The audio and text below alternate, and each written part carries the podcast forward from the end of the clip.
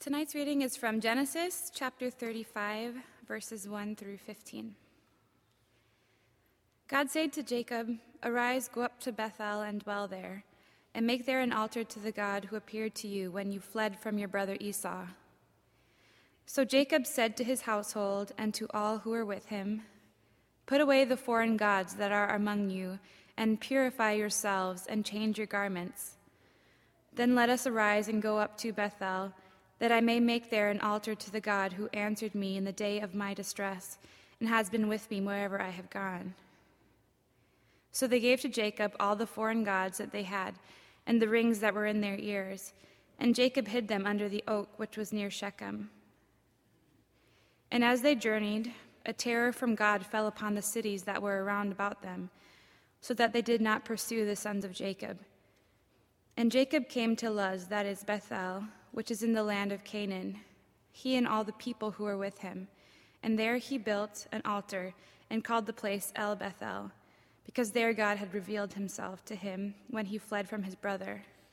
And Deborah, Rebekah's nurse, died there, and she was buried under an oak below Bethel. So the name of it was called Allon Bachuth, or the Oak of Weeping. God appeared to Jacob again when he came from Padan Aram and blessed him. And God said to him, Your name is Jacob. No longer shall your name be called Jacob, but Israel will, shall be your name. So his name was called Israel. And God said to him, I am God Almighty. Be fruitful and multiply.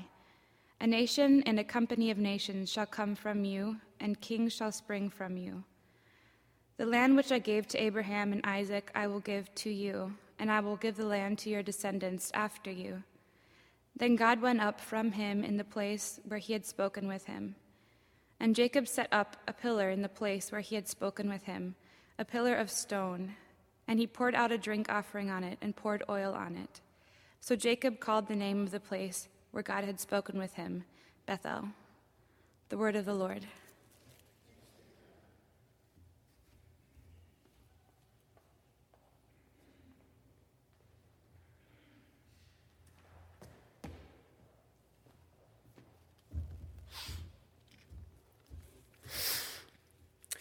So, Lenny Bruce is this uh, Jewish stand up comedian from the 50s. And he had this comedy routine where he would list off what was Jewish and what was Goyish. A Goy, of course, is the somewhat derogatory Yiddish word for Gentile. for example, Kool Aid is Goyish, pumpernickel bread is Jewish, all Italians are Jewish. Greeks are very Goyish. Reading is Jewish. Deer hunting is Goyish. Batman is Goyish. Superman is Jewish. New York City is Jewish, and underpants are very Goyish. I myself, as you may well assume by my countenance and bearing, am a Goy. Or actually, I am mostly a Goy. I am, as rumor has it, a 32nd part Jewish. My sister once asked an aunt about this rumor Is it true that the Lewises have Jewish heritage? My aunt, who is stuck somewhere on the other side of the 20th century, answered, Oh, you don't have to worry about that. Well, I do worry about it, but I worry about it in the other direction. You see, I wish I was more Jewish. But perhaps that 32nd part is enough. Once upon a time in Manhattan, right outside of Madison Square Gardens, three young Hasidic teenagers dressed in, three, in three-piece suits and with side locks and hats all came up to me in the midst of the crowd and asked me enthusiastically if I was going to temple and did I know where it was. They were very disappointed I was not going and did not know. And they said, as if to hurt my feelings, We thought you were Jewish.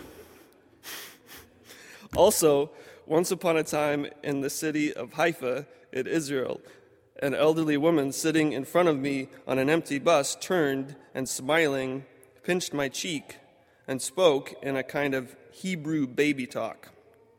I asked the bus driver what she was saying. He said, King David had red hair. She thinks you look like King David. So I've got down some kind of physical resemblance to Jewry. Uh, plus, what's more is that I hold an abiding interest in the mystical Jewish tradition of the Kabbalah and count as heroes a great many Jewish authors Isaac Bashevis Singer, Kafka, Saul Bellow, Simone Weil, Jorge Luis Borges, Jacques Derrida, John Berryman, and so on, not to mention Bob Dylan. But who am I kidding? I'm three quarters Swede, the other quarter of which is a Western European melting pot of Ulster Scot, British, Dutch, and with a little Cherokee for flavor. And I believe in the gospel. I'm on the side of the Palestinians. I eat bacon and denigrate the Shabbat Shalom in any number of terrific ways. And just like Goliath in the Old Testament, I am, as they say, an uncircumcised dog. No matter how many Jewish books I read, I will always be just a goy. But what is it about Jewishness that so captivates? Well, the devotion to the Torah is one reason, which amounts to an elevation of the written word itself. Some theorists claim that literary theory as we know it and the very institution of literature is itself a Jewish invention. In other words, a secular midrash. The idea of the midrash, too, informed two major Jewish architects of 20th century thought, Marx and Freud both in search of a truth that is hidden and buried within the literal. A subtly ironic and melancholic worldview is also a very Jewish mode that I try pretty hard at impersonating.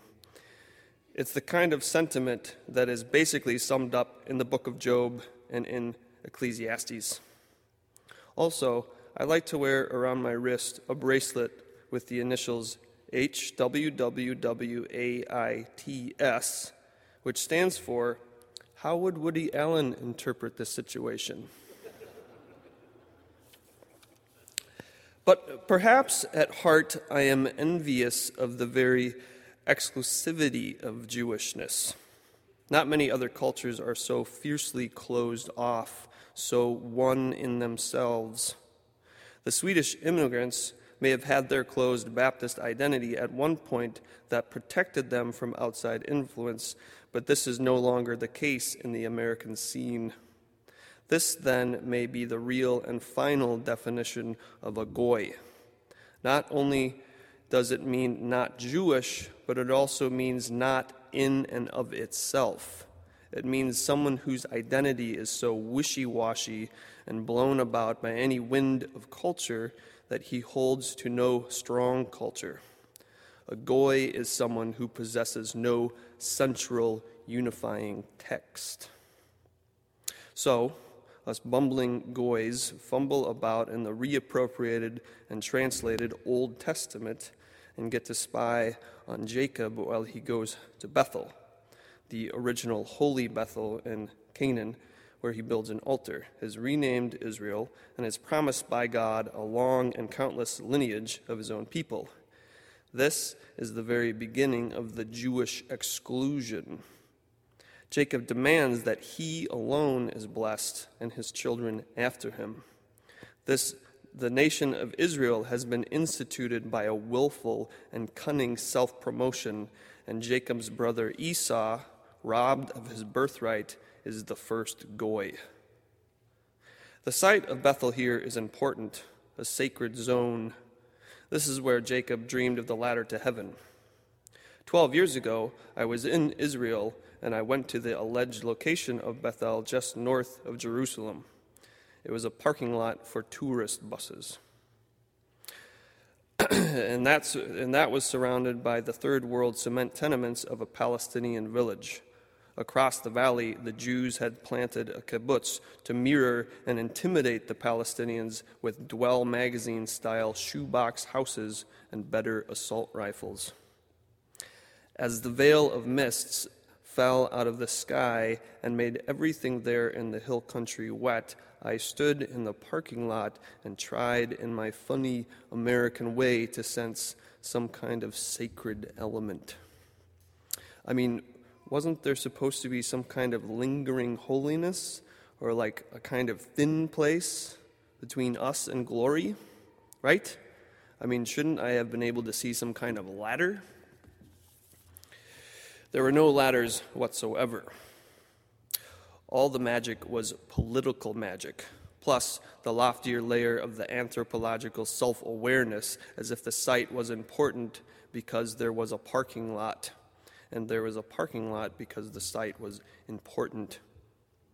Curious that in order to designate the holy in Israel, they need to pave over it.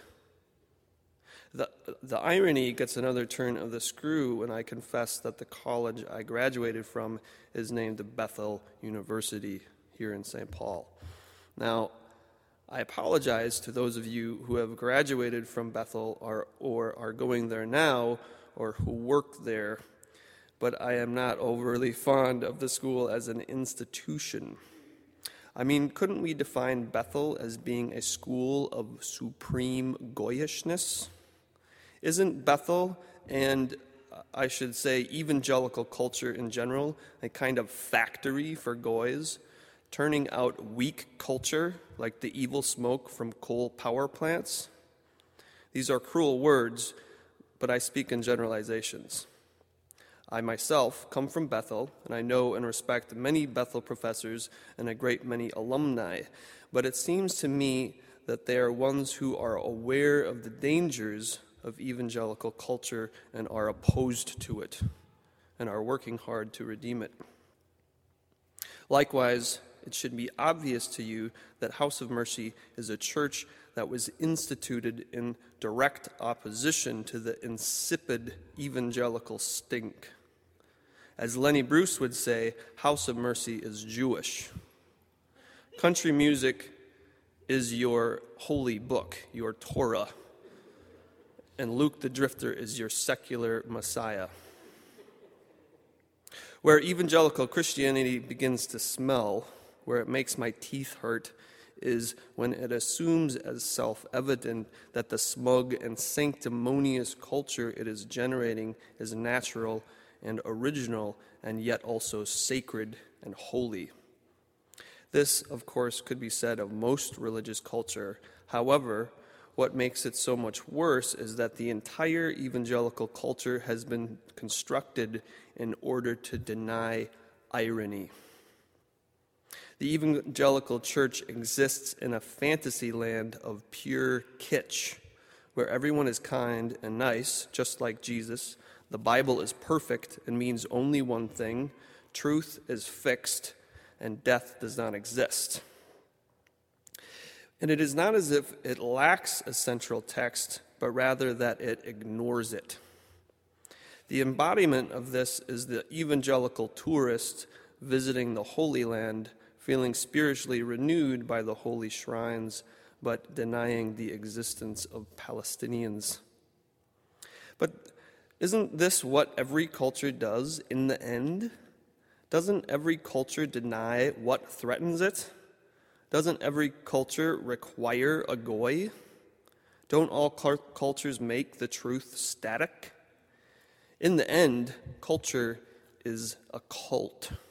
And, to put it bluntly, House of Mercy is just as cult like as any culture, but with smarter pastors and better music. It is a relief then when Paul talks of the identity of Christ for there is therefore no longer any Greek nor Jew, free nor slave, male nor female. One may as well say, There is therefore no longer any Bethel nor house of mercy. The identity of Christ is not a cultural identity. The identity of Christ is not embodied in the WWJD bracelet. When one asks oneself, what would Jesus do, attempting to remember what one knows of Christ from the Gospels, one go, goes so far as to conjure a false Christ, a clown Christ. This is idolatry. For the Christ that we believe in does not live in the Bible. The Bible is as good as a tomb, and the Christ that you and I believe in has risen from that tomb and is living now at the right hand of God and somehow is living in our hearts.